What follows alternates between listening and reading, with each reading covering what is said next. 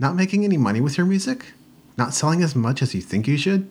Is it possible you aren't attracting the right kind of audience? Do you suspect your fans might be mooching off you?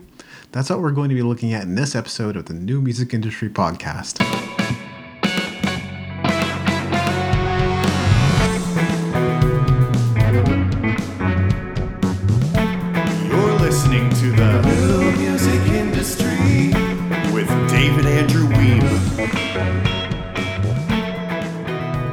Hey, it's David Andrew Wiebe. So, this is something I've been giving more and more thought to as of late. Even with Music Entrepreneur HQ, I've had that experience of building a lot of traffic and growing my list, only to discover that most of the people I was connecting with just came for the free stuff, did a hit and run, and quickly ran the other way.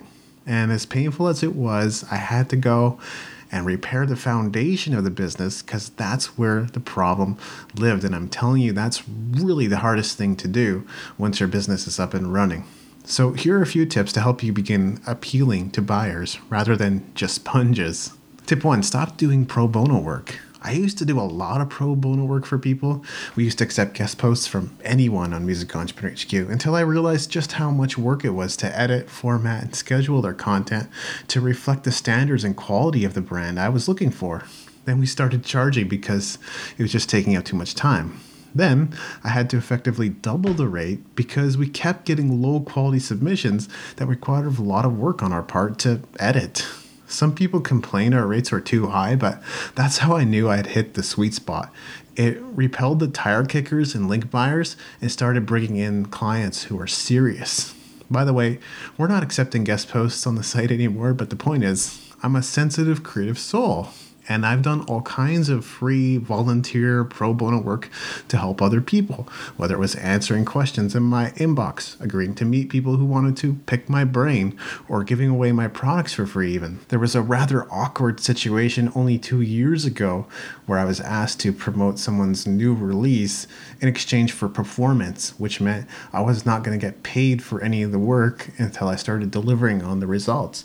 Good for him, horrible for me. So I know it can be hard when you care about others, but I would suggest just giving up pro bono work. These days, I'm quick to ask people if they want me to be involved as a consultant or coach because let's face it, I can reach far more people with a podcast episode like this, and it's a much better use of my time than jumping on a Skype call with another random person I don't even know. This doesn't mean that I'm not conscious about adding some value up front. I always try to do that, but I want to move the relationship as quickly as possible from like a pro bono, I'll ask you whatever I want whenever I want relationship to a paid relationship where my time is valued. Otherwise, people could do whatever they want with my advice and it makes no difference in their lives. So it's not the greatest value for me and it's not the greatest value for them either. And guys, just be real with me here. Have you ever had that experience of being put in the friend zone by a girl that you liked?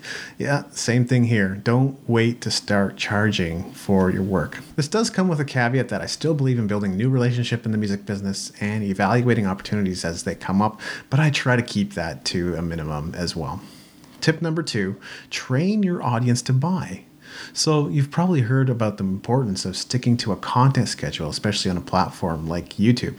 Well, this is really the same idea, only as applied to your product or music launch schedule. Basically, as much as possible, you want to train your audience to buy from you, not just sponge off of you, and preferably on a set schedule. Maybe it's once per month, once every three months, twice per year, or maybe once per year. I don't think you'd want to go any less than that. But see if you can launch your music or merch on a schedule and get it in front of your audience at the right time. Another important consideration is price point. As I've discovered, if your audience is trained to buy from you at the 5 to $35 range, it's going to prove an uphill battle to try to sell them anything that's priced three or four times the price later on. And if they've been trying to buy at that level for years and years and years, they're not going to change. So think about the price point you want to sell your music and merch items at and try to launch within the range you've identified, even if that means bundling more products together to bump up the perceived value. It's good to have low priced products, moderately priced products, and high ticket items, and pretty much everything in between. But make sure you set this up early and don't wait until later when your audience is already used to buying from you at a specific price because you're going to have a hard time increasing the value of your products at that point. Tip number three see if you can find a way to charge for everything, including your opt in offers or free giveaways. The entire point of a lead magnet is to grow your email list, but it might be worth creating a low priced order so that you can make some money while you're growing your list. The goal will still be growing your list, but if you could make a little bit of money in the process, that'd be pretty sweet, right? You've probably seen those free plus shipping offers out there, and you might even be running some yourself, and that's great. I just don't believe in the bait and switch myself because you see so many of these offers out there where they claim to be free, but the moment you go to their sales page, they charge for shipping. On Instagram, I've seen all kinds of complaints from people for these types of offers these days, like, why are you charging $17.95 for shipping? And this is false advertising. And exactly, they're right. This is false advertising. I don't believe in the bait and switch. Pre frame it correctly. Tell people up front it's a free plus shipping offer help us cover the cost of shipping, help us cover the cost of maintaining our website, or something along those lines. But don't tell people something is free and then stick a $20 bill up their butts. Aside from that, maybe make everything clickable on your website lead to something people can pay for or buy. That ought to train your audience.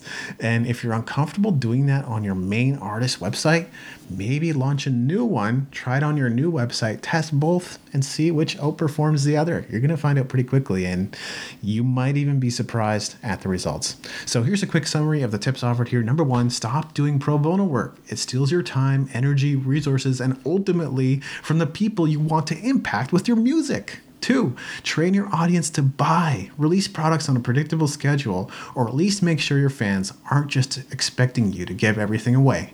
And three, charge for everything. If you're going to give stuff away for free, at least get an email address in exchange. And you can even turn this into an opportunity to make money with something like an order bump. And don't forget, right now you can get the Music Entrepreneur Code and two bonuses for just $5. Come on. But this offer expires September 30th, so go to Music Entrepreneur entrepreneurhq.com slash code now to claim your copy.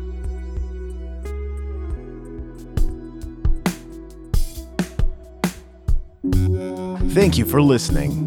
Music in this episode was brought to you by Brian Young. Wherever you're listening to this right now, please consider leaving a five star review and comment to help us get the word out about the podcast.